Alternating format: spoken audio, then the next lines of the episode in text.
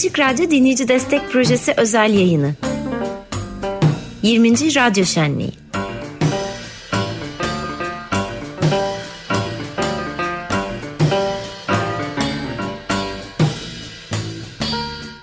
Evet şimdi Şevket Pamuk'la beraber Sat Tarihi Profesörü herkesin bildiğini tahmin ediyorum rahatlıkla. Ve aynı zamanda da kendisi yakın dostluğumuz olan Açık Radyo'nun da sıkı dinleyici ve destekçilerinden biri. Hoş geldin Şevket. Merhaba Ömer.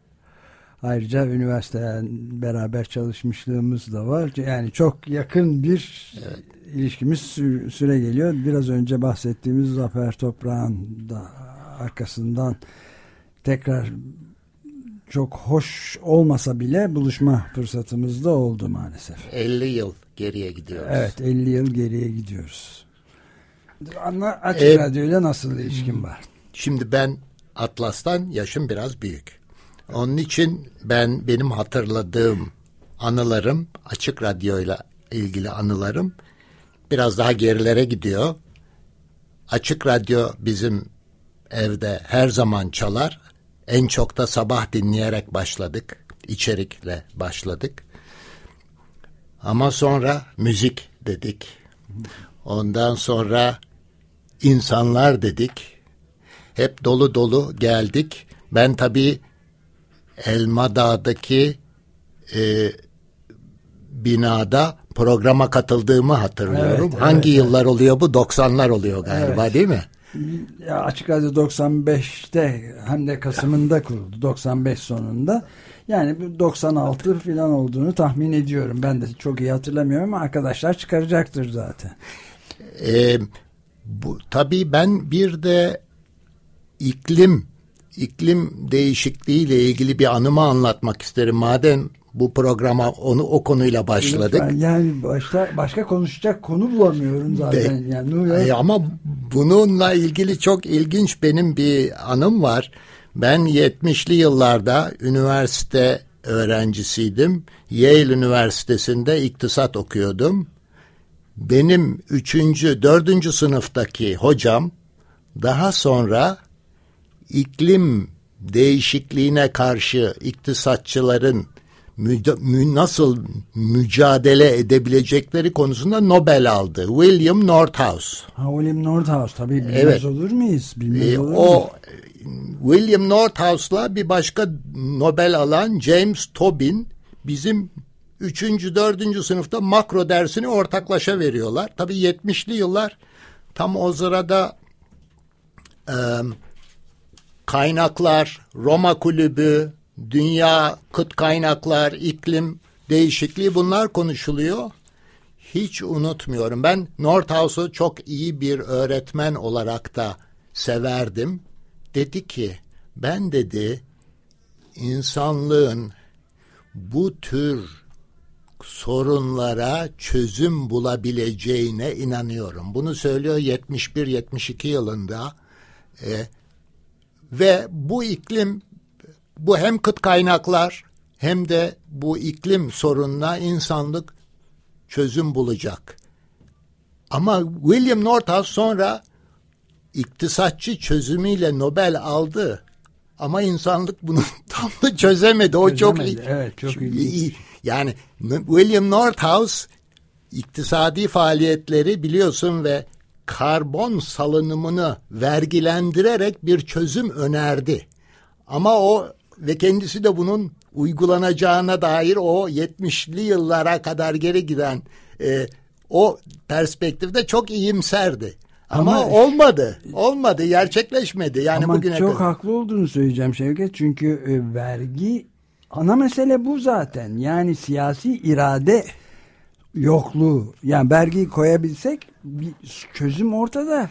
Şimdi tabii son birkaç senede şu da konuşuluyor uzun yıllar bu vergi yoluyla karbon salınımlarını e, azaltma modeli vardı. Ama son 2-3 senede Amerikan hükümetinin yaptığına bakarsan Amerikan devletinin vergi yerine üzerine sübvansiyon vererek çözmeye, üzerine para dökerek para, çözmeye. Evet. Yani Nordhaus Nobel'i aldı ama tam da onun istediği şekilde değil daha farklı biraz daha hani sermayeye, şirketlere, iktisadi faaliyetlere daha biraz şey vererek, rüşvet vererek çözmeye çalışıyorlar.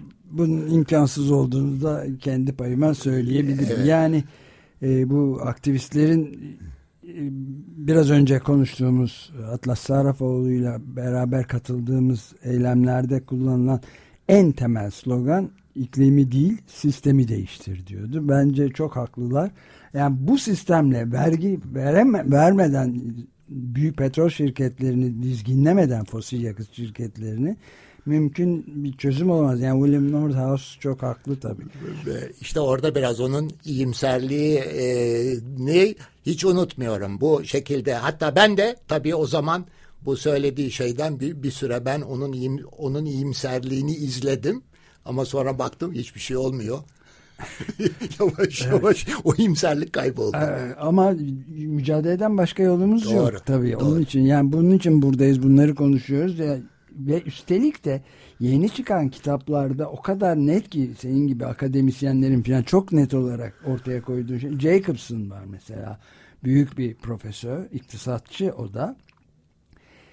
Tamamen yenilenebilir enerjiye geçmenin son yüzde 99 oranında mümkün olduğunu ispatladı.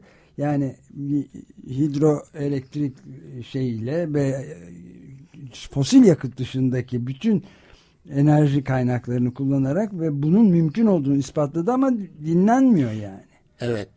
Teorik şeyler, çözümler var da çözümler var da o çözümlerin uygulanması evet. takılıyor, sisteme takılıyor. sisteme takılıyor. Pratik olarak her ülke için ayrı 134 ülke mi 138 ülke için mi tek tek çıkartmış durumdalar. Ne kadar güneş enerjisine ihtiyaç var ne kadar şey e, hava işte şeyle rüzgar enerjisiyle hepsini çıkartmış durumda. Harika bir kitap yazdı. Yani mucizeye yer yok diye. Mucizeye ihtiyaç yok, yok diye. Yok. Ama Türkiye'de o bakımdan ne derler? Elini yavaş e, yavaş hareket edenlerden. Türkiye'de yavaş hareket edenlerden. Tabii. Teorik şeyler var orada duruyor ama bir türlü onlara sıra gelmiyor. İşte onun için dava ediyorlar zaten. Yavaş evet. hareket aksiyona in action davasını açtılar yani bu çevreci e, evet. aktivistler arkadaşlarımız. Valla müthiş önemli bir konuda e, sürekli konuşuyoruz. E, bize hangi parçayı çalmamız şimdi, buluyorsun? Şimdi ben e, yaşımla ilgili Atlas'la aramızdaki farkı söyleyerek başladım. Onun için de yaşıma uygun bir parça seçtim. Biz tabii senin gibi 60'lı yılların müziğiyle büyüdük. Hala da 60'lı yılların müziğine çok seviyorum. Beatles'dan bir parça seçtim. When I'm 64. Oh, süper. 64 yaşında olsam olunca ne olacak diyor. Ee, evet. 64'ü geçtik mi acaba? E, e, ben şöyle de düşündüm. Hem bizim için 64 ama kim bilir belki açık radyo da bir gün oraya gelir. Onu temenni edelim mi? Ne harika, dersin? süper. Ama bunu bu temenniyi bir de destekçilerimizden e, kuvve, eskilerin deyimiyle kuvveden fiile dönüştürelim yani teoriden bayağı pratiğe telefonlarınızı bekliyoruz efendim yani lütfen. Hedefimiz 64. evet hedefimiz 1.64 daha şu andaki destekçi sayımız yanılmıyorsam doğruysa bu önümdeki listede 79 gözüküyor. Bir 64 daha eklemek için harekete geçmenin tam zamanı efendim 0212 343 41 41, 41.